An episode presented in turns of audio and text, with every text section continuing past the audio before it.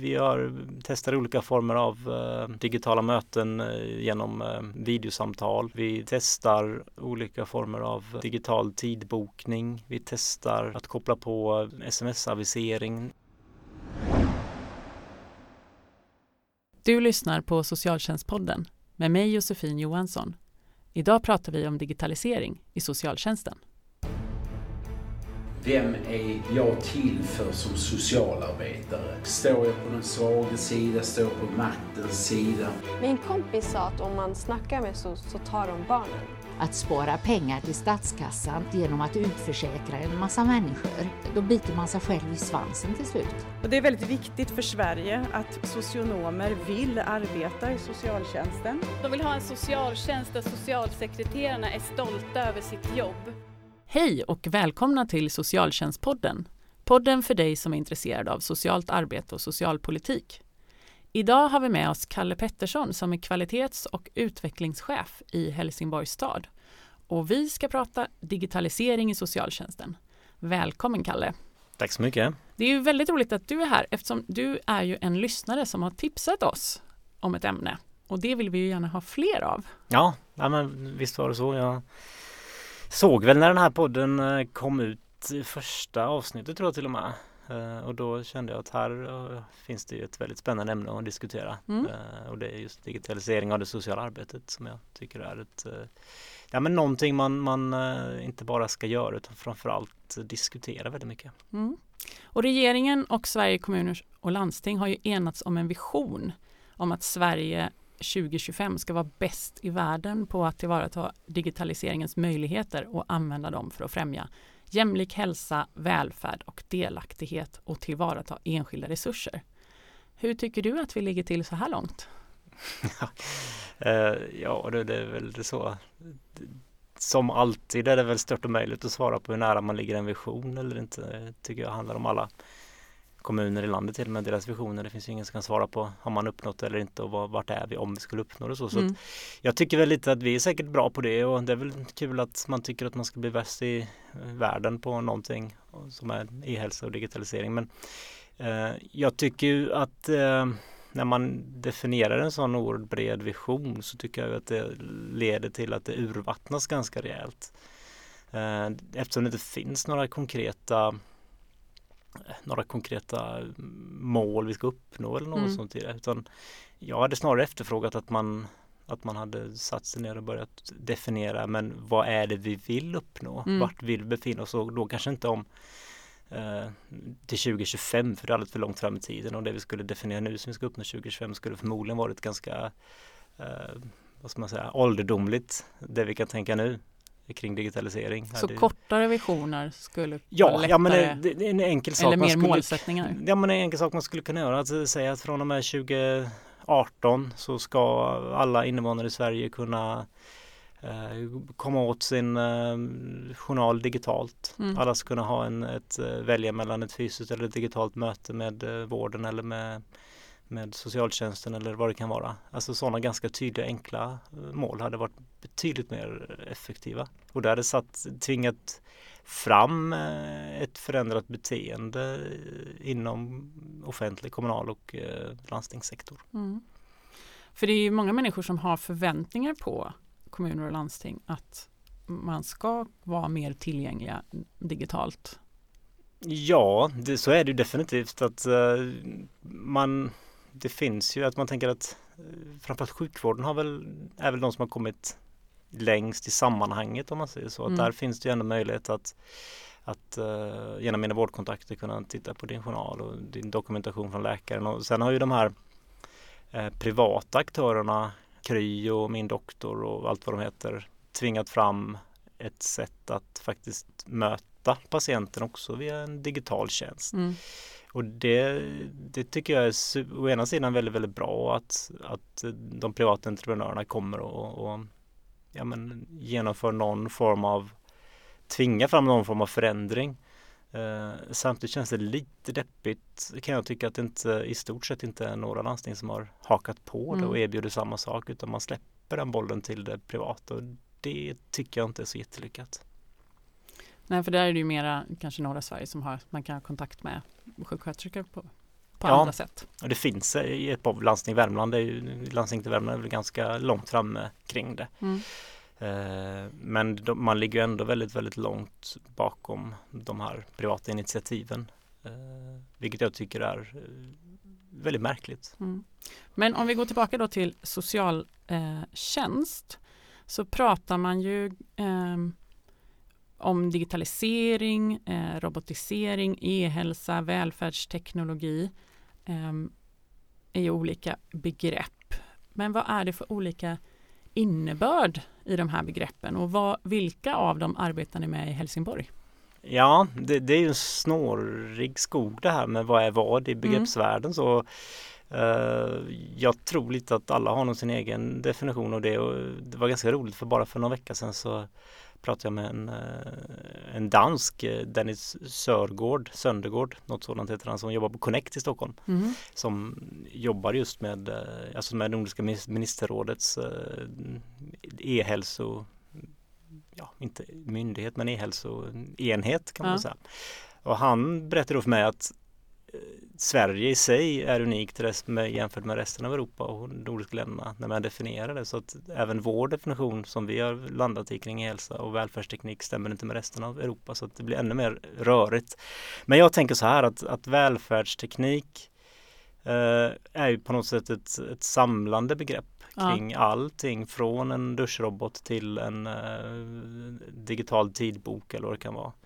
Eh, E-hälsa är väl egentligen stort sett samma sak där att det, det är ju väldigt vida begrepp kring det. Sen finns det ja de här som äldreomsorgen och vården jobbar mycket med det här robotarna som vi pratar om det är också lite annan eh, Det är mer en av mindre det. del. Ja men det är en mindre del av det.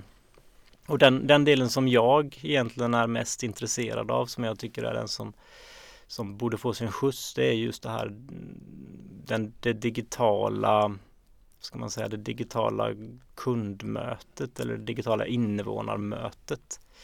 För det är det som är eran satsning eller det som du jobbar med. Ja, det är det ju. Sen är det ju inte Alltså det är ju en ganska bred del där också för jag, tänker lite som att vad vi vill göra med socialtjänsten i Helsingborg om det är det vi ska koka ner det hela till. Mm. Det är på något sätt att, att, att, aktiv, att göra själva klienten till ett, eh, ett aktivt subjekt i mötet med oss. Eh, I dagsläget kan man kanske definiera invånarna och invånarna kan själv känna sig, vilket de påtalar ganska ofta, mer som ett passivt objekt som på något sätt blir kontaktad, blir, eh, Blir kallad. blir kallad, blir utredd och så vidare. Men att vända på det, att låta klienten ha möjlighet att komma i kontakt med oss digitalt, att kunna se, även om det var ett fysiskt eller digitalt möte, sen kunna titta på den, den dokumentation som skrevs, de överenskommelser man, man ingick. Eh, finns det någon, vem ska göra vad till nästa möte, när är nästa möte och så att kunna följa det eh, i ett digitalt spår. Det är lite det som är målsättningen. Och vad har ni konkret gjort för digitalisering Ja. i Helsingborg? Alltså det händer ganska mycket samtidigt som det inte händer någonting alls eller på att säga. Att vi testar ju egentligen så mycket vi kommer på och så, så länge vi känner att det är eh, på något sätt etiskt försvarbart kontra klienten så vi har ju någon form av vag eh, digital strategi som väl ungefär är den som är definierad där att vi ska försöka aktivera klienten till att bli aktiv i, i ett aktivt subjekt. Så. Men vad det handlar om egentligen är att vi, vi har testar olika former av eh, eh, digitala möten eh, genom eh, videosamtal. Mm. Eh, vi testar olika former av eh, digital tidbokning. Vi testar att koppla på mm, ganska enkla saker som sms-avisering inför besöken och så vidare. Så att vi har ganska brett. Vi testar att, att dokumentera tillsammans med klienterna där man, där man sitter i, visserligen tillsammans rent fysiskt i samma samman, besöksrum så, men att man, att man dokumenterar eh, via en, eh, en skärm på väggen och så vidare och, och släpper in klienten mer och mer att kunna delta i dokumentationen. Så, så att, eh, jämfört med, eh, med var resten av samhället befinner sig så ligger vi ju väldigt långt bak men för socialtjänstens del så är det ju stora steg framåt. Eh, vi har även på gång en, eh, en e en e-tjänst som egentligen är motsvarande mina vårdkontakter inom vården där man ska kunna se sin, sin dokumentation och kunna logga in och se vilka ärenden man har och så vidare. Nu är den återigen lite, ja, lanseringsdatumet skjuts framåt ytterligare lite och det beror på att eh, den leverantör vi har har tvingats bromsa in lite. Så vi trodde den skulle igång från årsskiftet. Nu visar det sig att den kommer nog inte igång förrän eh, under senare delen av våren 2018. Så det finns mycket idéer och ni håller på att testa men samtidigt som socialtjänsten är långt bakom många delar av andra i samhällets digitalisering så eh, hänger inte riktigt leverantörerna med. Dels leverantörerna står inte på tå kring de här sakerna är min bild. Eh, sen finns det ju annan problematik också som gör att det, att det försenas och att det, att det finns svårigheter och det är ju det är olika former av lagstiftning eh, som försvårar det hela lite. Än så länge har vi inte riktigt adresserat det problemet så utan vi, ja, vi jobbar ju med det bakom kulisserna hela tiden men, men vi har inte kunnat eh, riktigt ifrågasätta den rådande lagstiftningen utan vi jobbar ju uteslutande på ett, eh, ja, men någon form av avtal eller överenskommelse att vi testar detta och klienten är med på det. Så klienten ger sitt samtycke Ja, till att vara med och testa. Så Mm. är det än så länge. Men, men i, i, i förlängningen så kommer vi komma någonstans där vi måste, tror jag, eh, utmana den rådande lagstiftningen och egentligen ägna sig åt någon form av juridisk aktivism där vi eh, gör saker öppet och medvetet att det kanske inte riktigt är eh, i före, förenlighet med rådande definition av lagstiftning men att vi tänker oss att vi kan tvinga Mm. fram en, en ny tolkning. En sån spännande sak som vi håller på med är väl som många andra kommuner också gör, det är inte vi på något sätt ensamma, det är ju att eh, kunna ägna sig åt digitalt beslutsfattande och då menar vi inte att en, en robot fattar själva beslutet utan att, att istället för att ha en fysisk namnteckning Mm. så gör man det via BankID. Mm. Eh, exempelvis eh, har vi, ska vi köra igång det nu med mm, vår ordförande ska kunna ta omhändertagande, beslut och placeringsbeslut att inte behöva bli ja, komma in till förvaltningen eller att någon behöver köra hem till henne på kvällstid. Så. Eh, Det är ett ganska, alltså det känns ju inte sådär uh, jättefrämmande med tanke på allt annat man gör med sitt. BankID. Men eh, där visar det sig att uh, SIS, Statens institutionsstyrelse, godtar ju inte de besluten. Så att, Så det är fack som gäller. ja, fortsätt där. Ja, alltså när man ska placera på SIS kommer vi ändå tvingas eh, få till den fysiska namnunderskriften på de Ja. besluten. För det, det är de tydliga med och det vet jag att SKL och SIS eh, kämpar emot varandra där kring Ja. vad som gäller och inte. Så det finns ju hinder på vägen hela tiden. Men här har vi ju också hinder som är att där man kan tänka sig att på något sätt så pågår det en sån gränszons eh, vad som egentligen Datainspektionen säger är okej med alla socialsekreterare som har kontakt med klienter via sms. Det har ju Datainspektionen tydligt sagt att det får man inte. Mm, ja, Men samtidigt är det många klienter också som väljer det sättet att ha kontakt med sin socialsekreterare. Och, ehm, och det är ett, ett smidigt sätt att vara mer tillgänglig. man får ju se också lite att alla har ju sin egen roll i det här. Att Datainspektionen och, och jurister och så vidare har ju ett uppdrag som Ja. egentligen handlar om att, att eh, skapa så mycket friktion som möjligt i, i förändringen så att inte den går för snabbt. Så att vi får ändå, man får ändå respektera varandras roller. Men jag tror ändå att när man diskuterar de här frågorna med, med såväl Datainspektionen som jurister så ja men rent rent eh, tankemässigt är alla med på att det kommer hända förr eller senare men vi måste bara hitta rätt former för det. Ja. Vad har ni fått för synpunkter då från era kommuninvånare och hur involverar ni dem? Vi pratar ju mycket med eh, våra, våra klienter eller våra invånare i Helsingborg. Vi jobbar ju väldigt mycket med, med något som vi kallar för brukardriven verksamhetsutveckling där vi involverar eh, ja, mer eller mindre aktiva klienter i utvecklingsarbete, inte bara inom det digitala fältet utan inom i stort sett alla områden. Eh, genom någon form av tjänstelogisk eh, tankesätt att den, de som är ändå expertanvändare av våra tjänster och som, som kan dem och vet hur de funkar bättre än vi, det är ju de som nyttjar dem. Mm. Så att vi har blandat in dem i stort sett all form av verksamhetsutveckling vi håller på med. Eh, och vi har även blandat in dem i, den, i det digitala spåret givetvis. Och det, det var ganska intressant för att det var egentligen det första som, som de sa, våra brukutvecklare när vi började prata digitalisering med dem, då sa de att ja, men det är ju superbra, det är ju kanon det här. Eh, det kommer underlätta väldigt mycket för oss men ni måste tänka på också att vissa av oss är oerhört digitala. Mm. Eh, vissa av oss är inte alls digitala och lever i stort sett i någon form av digitalt utanförskap. Och ni måste tänka in den gruppen också så ni inte stänger dörren för dem. Ja. Eh, och i samma veva, eller ja, när vi diskuterade lite tillsammans med, med brukutvecklarna hur vi skulle kunna göra, då kom de ju snabbt själva på en, en fiffig lösning som de tyckte vi skulle kunna testa och det är ju att som de sa att vi, ja, en grupp är superdigitala eller någorlunda digitala, en annan grupp är absolut inte digitala.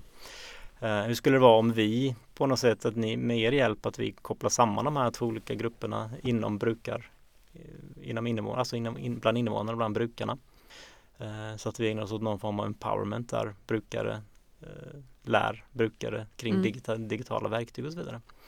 Och det har vi haft igång nu i två år ungefär har vi kört det.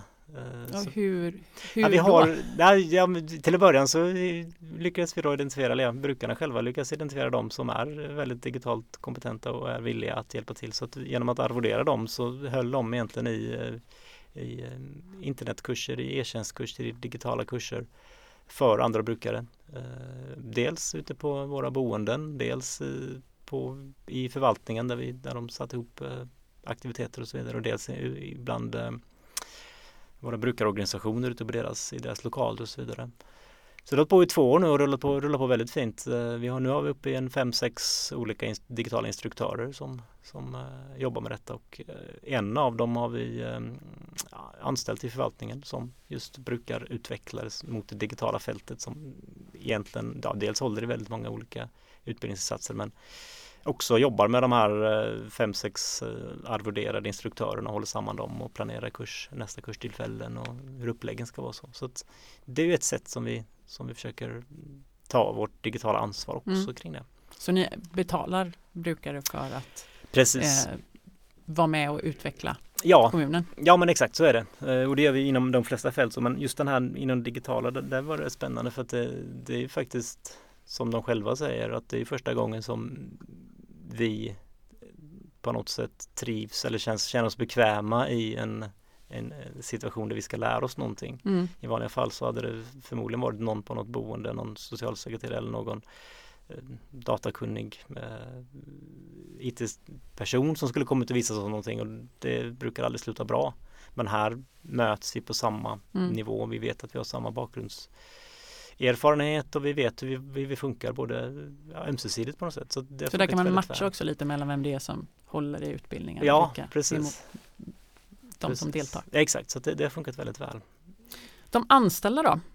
Hur är de involverade? Vad har de Uh, fått för utbildning? För det kan ju också vara att man behöver liksom Ja, nej, vi har väl inte, än så länge har vi inte gett någon form av extra utbildning överhuvudtaget utan vi har hela tiden tänkt att vi ska jobba med de eh, verktygen som, som de flesta använder i sin vardag till stor del. Så att vi, när det gäller videosamtal så handlar det om Skype eller mm.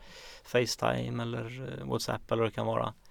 Uh, att vi inte ska bygga några egna svårbegripliga system kring det. Så att vi har inte gett någon, någon digital kompetensutveckling till medarbetarna. Kanske borde vi göra det, jag vet inte riktigt. Uh, det har jag inte riktigt upplevt som ett behov än så länge. Eh, det jag däremot kanske har upplevt är väl att eh, när man börjar jobba mer och mer med, med, med digitalisering och då tänker jag inte på digital teknik utan då tänker jag mer på hur man använder digitala verktyg i, i kärnverksamheten på något sätt.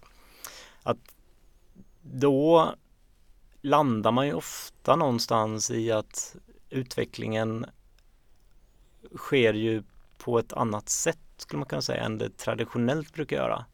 Allt, och det, det kanske egentligen kopplat till det med, med brukarutveckling och med digitalisering att helt plötsligt börjar vi vända lite på perspektiven. Det vill säga att eh, från att jobba med eh, strategier och tankar och styrning uppifrån där vi bestämmer, man bestämmer ledningsgrupperna som sen går neråt mm. i organisationen hur och vad är det för väg man ska ta, vilka vägval det handlar om och det förs neråt. Så börjar detta istället på andra hållet, att det är någonstans i mötet mellan den, den enskilde klienten och socialsekreteraren som man bör koppla på digitala verktyg och digitala lösningar. Eh, och helt plötsligt så har det här eh, värdeskapandet i mötet förflyttat sig ganska mycket eh, lägre ner i organisationen. Vilket innebär att det händer väldigt mycket på, på medarbetarnivå just nu. Så det blir liksom mellan socialsekreterare och brukare vill Ska vi ha digitala verktyg och i så fall vilka? Ja exakt, ska vi ha är nog ingen fråga som man ställer längre utan vi, det är klart att vi ska ha det men hur ska det gå till så? Och mm. eftersom vi inte har valt den vägen att vi definierar att alla ska använda sig av den här, eh, det här verktyget eller det här verktyget utan nu går vi utbildar hur det ska funka så är det mm. mer att jo men för den här klienten så eh, funkar den här eller den här tekniken bäst för att den personen kan den bäst. Ja men då är det upp till handläggaren att försöka sätta sig in i den någorlunda. Eh, då blir det på något sätt att, att uh, chefsleden uppåt sen här, får ju svårt att hänga med kanske. Mm. Så att det här digitala ledarskapet som jag pratar mycket om att vi måste, ska vi lyckas digitalisera välfärden och den offentliga sektorn så måste vi nog göra en uh, insats på det digitala ledarskapet tror jag. Där man måste rusta ledarna för vad händer när, när den digitala tekniken börjar ta över lite grann mm. i organisationen. Uh, en lång utläggning om frågan och frågan var egentligen om vad vi vet för, för kompetensutveckling för, för Ja men också vad ni fått för reaktioner från eh, socialsekreterare? Ja, nej men det var det inne just att vi, vi har ju pratat om det här nu under kanske och lyft på just digitaliseringsspåret under kanske ja, tre års tid någonting där vi i stort sett första året gick åt att bara prata om det och benämna det och, och fundera kring det sådär. Eh, då kan jag väl uppleva att det kanske var eh, lite mer, jag ska inte säga att det var motstånd, men ett lite mer ljumt mottagande och mm. kanske till och med ett ointresse på vissa håll sådär.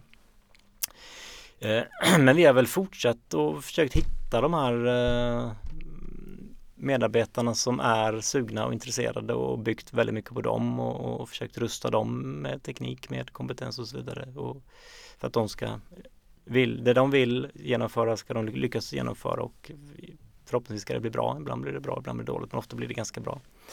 På det sättet har vi ju faktiskt nu, tycker jag, en organisation där, där ord som digitalisering och, och eh, nya lösningar och tankar och idéer bubblar runt om.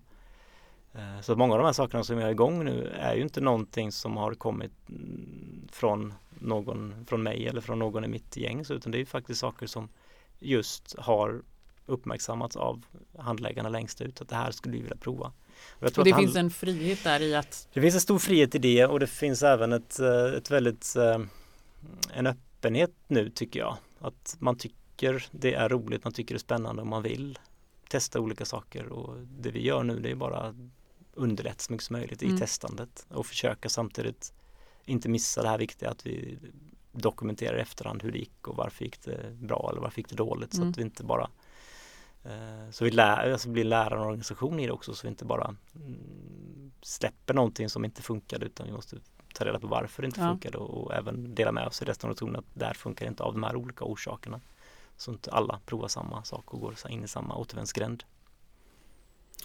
Så det finns mycket test pågår och det låter som att det också finns stort intresse både från anställda och från de som använder sig av, har behov jo, av socialtjänstens insatser. Ja men absolut, det, det, är väl definitivt min bedömning och när vi tittar på Eftersom Helsingborg är lite speciellt eh, vad det gäller organisationen så, mm. där, där vi har en, en socialförvaltning som har hand om, om i stort sett bara IFO-verksamheten exklusive ekonomiskt bistånd. Så har vi en liten, liten del eh, LSS också med personkrets 3. Men, men om vi tittar på den andra delen, alltså det IFO-delen. Eh, så har vi en arbetsmarknadsförvaltning som ligger eh, i samma stad. Och där har man ju kommit igång med ja, att man kan ansöka om ekonomiskt bistånd digitalt. Mm. Så man kan eh, komplettera sitt ärende digitalt och så vidare. Att bara genom att ha den organisationen och den förvaltningen som en, ett par steg längre fram i digitaliseringen fungerar ju väldigt mycket som ett, ett draglok åt oss också. För då har vi ju samma, i många fall samma klienter som i en förvaltning kan göra olika saker digitalt och sen kommer de till oss där vi inte kan det. Då blir det väldigt ifrågasättande av de här klienterna att men vänta nu här, vad, hur kommer det sig? Mm. För en klient har ju inte någon jätteintresse av vilken förvaltning man är på utan det är tjänsten de vill ha, det vill säga den sociala tjänsten de vill nyttja. Eh, så att försöka förklara där att jo men nu är det så att vi är en annan förvaltning än arbetsmarknadsförvaltningen så att här gäller de här, då har man ju på något sätt förlorat den diskussionen redan där och då. Så därför så finns det ett väldigt tryck hos klienterna för de vet att det går ju i, i grannhuset i stort mm. sett. Så där blir det lite att ni har också pushat på varandra? Ja, eller jag tror nog att de pushar på oss mer än vi pushar på dem. Ja. Kanske. Vi, de, de gör och vi, man kan väl säga så här, de gör väldigt mycket, vi pratar väldigt mycket. Okay. Eh, om vad vi ska göra. Men vi gör också rätt mycket. Ja. Eh, etiska aspekter är ju något som ofta lyfts när man pratar om alla de här olika begreppen som vi nu säger digitalisering här idag. Eh, vad, eh, vilka etiska aspekter har ni stött på och hur jobbar ni med det? Ja, det är ju lite svår fråga så för det känns väl lite som att det finns inget entydigt svar på de etiska aspekterna utan det ligger väldigt mycket i var och ens tolkning av vad som är lämpligt och inte lämpligt. Mm. Både vad det gäller enskilda klienter men framförallt kan jag tycka olika socialsekreterare vad de bedömer som etiskt lämpligt och inte lämpligt. Eh, så att där har vi, den, vi har inte tagit den diskussionen så utan vi ser det mer som att det som vi i dagsläget jobbar med samtycke så kan ju inte någon annan än klienten själv definiera vad som är lämpligt och inte lämpligt. Eh, det blir ju lite annorlunda sen när vi, när vi kommer in och pratar om att barn ska blandas in i det och då mm. blir det på något sätt vårdnadshavaren som får definiera vad som är etiskt lämpligt och inte och då får man ju ställa sig frågan huruvida det rimmar med barnets behov och så vidare. Så där blir det lite mer komplicerad fråga. Och sen hela det här när, hur, när mognadsgrad och när ja. barnet ska kunna ha mer och mer en egen Precis. relation. Så där måste vi på något sätt, tror jag, när vi har ett, ett färdigt verktyg för det så måste vi ta den diskussionen också. Ja. Men å andra sidan, det, det jag försöker trycka på lite och som, som många av de här våra brukarutvecklare och de som är inblandade i våra utvecklingsprojekt driver. Det är ju lite tanken att det här med att ägna sig åt digital socialtjänst och att man på något sätt ska kunna kommunicera eh, digitalt, man ska kunna få del av sin, sitt ärende och sina handlingar så digitalt. Att det är ju inte så jättemycket annorlunda än alla de eh, användarvillkor man, man godtar i dagsläget på alla sociala medier egentligen. Att mm. Där tänker man ju ofta inte två sekunder innan man klickar i den här rutan att man godkänner att då, då, då vet man i stort sett inte vad man godkänner men man godkänner ju att, att Facebook eller, eller Twitter eller vad det nu kan vara i stort sett använder ens uppgifter hur, hur de vill. Ja. Man släpper dem helt och hållet. Eh, och det gör man ju gladeligen och det kan man ju kanske gladeligen göra av två anledningar möjligtvis. En anledning ska vara att man inte förstår. Men det tror jag inte utan man fattar nog att det jag gör nu innebär att jag tappar helt kontrollen kring min, mina digitala spår på nätet. Men däremot så ser jag det som att man, varför man inte klickar i den rutan väldigt, väldigt glatt det är ju därför att det mervärdet som den tjänsten skapar för en i vardagen är så mycket, så otroligt stor att man tycker att det är okej. Okay.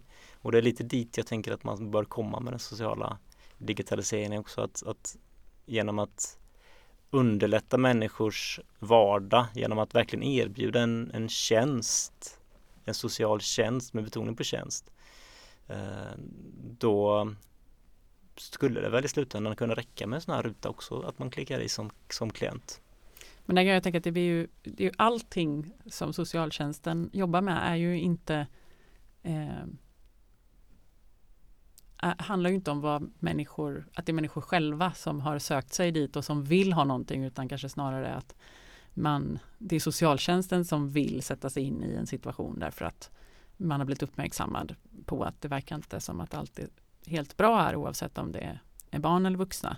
Och där är ju en stor skillnad för det är inte så att Facebook knackar på och säger att eh, ja, men vi vill allt veta vad du gör här. Nej, och har ju inte, vi har ju, socialtjänsten har ju en annan makt i samhället. En så, annan typ av makt i samhället. Ja, sen kan man ju sig fundera lite om inte Facebook i dagsläget vet mer av vad vi gör än vad socialtjänsten gör. Ja, så är det säkert. men men om, vi, om vi tänker bort det då. Jo, sen, jo, visst är det så. Så i vissa fall så blir det, kan det bli komplicerat, absolut. Eh, men om vi, om vi ändå hårdrar det så är det ju inte majoriteten av de ärendena vi, vi handlägger handlar ju inte om att vi ska omhänderta någon eller att vi ska införa någon form av tvångsåtgärd utan det är ju, det är en försvinnande liten andel av det. Mm. Och där kan man ju fundera på hur man ska lyckas, lyckas med det. Där kanske man inte gör det i vissa fall. Det, kan, det är mycket möjligt att det är så men men den, den, stora flertalet av de insatser som vi gör är ju ändå på frivillig basis och många handlar inte ens om att man har fått någon anmälan utan snarare ansökan. Och där är det ju tjänstebetoningen som jag vill trycka på väldigt mycket. Eh, att genom att underlätta för klienten genom att, för, eller för invånaren genom att faktiskt göra det smidigt och enkelt att eh, komma i kontakt med oss, att, att eh, kunna prata med någon ganska snabbt och via en digital kanal. Att kunna boka sin egen tid när det passar eh, och inte få den hemskickade brevlådan utan faktiskt kunna gå in och klicka i att ja, men, på lunchrasten mellan 12 och 1 på tisdag funkar det superbra för mig. Då tar mm. vi den tiden så kan jag göra det också. Eh, att sen efter mötet kunna gå in och titta på vad det vi vad, vad skrev vad skrev de om oss nu, vad var det vi kom överens om här? Och vad mm. var det jag skulle göra? Och vad skulle handläggarna göra? Och när var det vi skulle ha vårt nästa möte? Och ska jag se om jag kan gå och boka in det i tidboken så att jag har det om tre månader igen eller när det nu kan vara. Att, Men de här påminnelserna tror jag är en Att det kommer påminnelse att nu är det dags snart mm. och glöm inte mötet på tisdag klockan 12 och så vidare och mm. när tisdag klockan 12 inträffar då håller du bara din, din telefon i handen och så startar Skype-mötet igång. Alltså genom att kunna erbjuda den, den, ska man säga, den sömlösa socialtjänsten då tänker jag mig att vi klarar oss ganska långt eh, med att faktiskt ha den här lilla klickrutan. Mm. Med att de godkänner användarvillkoren utan att faktiskt läsa dem. Och jag kan inte se att det skulle vara någon större skillnad att ha en sån ruta för en socialtjänst än för ett ett eh, socialt medieföretag. Men där vet jag att det är inte, det är inte så att eh, vare sig alla i socialtjänst Sverige eller inte ens alla i Helsingborg tycker det. Utan det är någonting vi kommer få diskutera väldigt mycket. Men min, min spaning är att i, i framtiden, om låt säga tio år, då befinner vi oss där.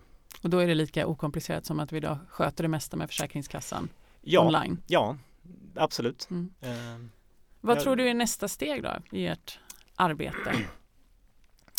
Ja, men nästa steg sker ju egentligen varje dag så kommer ett nytt steg på vägen någonstans i organisationen som jag inte har en aning om vad som händer men man får reda på saker förr eller senare. Men jag tänker att det nästa steg för vår del är just att hitta den här sömlösa lösningen. Att gå från test till eh, ordinarie verksamhet? Ja, att inlemma de testdelar som vi har i någon form av ordinarie verksamhet. Eh, att, och att efter testfasen kanske är klar kunna fatta de här mer, mer digitala strategibesluten. Att ja, men från och med när det nu kan vara så ska alla invånare erbjudas eh, videosamtal om mm. man så önskar eller att man ska kunna eh, förvänta sig att hjälpa till med sin dokumentation eller att man ska kunna se saker och ting eh, online. Eh, men samtidigt så tänker jag lite att testfasen kommer aldrig sluta kring nya spännande mm. grejer som dyker upp utan någonstans så vill jag väl att inom ja, åtminstone ett års tid kanske två, jag vet inte, det beror lite på hur tekniken utvecklas. Men, men kunna erbjuda just det här som jag pratat om nu hela tiden att man, att man faktiskt kan erbjuda ett helt uh, digitalt spår för en klient som så önskar och där man som, som, som socialtjänst inser att det funkar i det här läget. Att man faktiskt ska som, som helsingborgare kunna eh, digitalt göra en ansökan och sen sköta hela sitt ärende, boka sina tider och ha sina, sina möten digitalt, ta del av dokumentationen och Eh, få, om man nu är i behov av det, någon form av, av behandling digitalt och sen faktiskt även avslutas digitalt utan att rent fysiskt träffa din socialsekreterare eh, på hela perioden. Om eh, klienten så önskar. För det är inte så att vi ska tvinga in några i, klienter i digitalt i digitala möten som inte, som inte vill det utan de, det är på något sätt för att kunna frigöra tid för de här fysiska mötena för de som önskar. För jag tänker att det är inte säkert, det kan också vara så att socialtjänsten tycker att vissa möten måste ske fysiskt av olika skäl. Ja, och då blir det ju lite mer komplicerat i den diskussionen tycker jag. För då, det är klart att så är det ju alltid. Det kommer ju alltid finnas möten som inte är lämpligt att bara Mm. ha digitalt så. Eh, men i det fallet där en klient önskar att det ska vara digitalt och handläggaren motsätter sig det av någon anledning.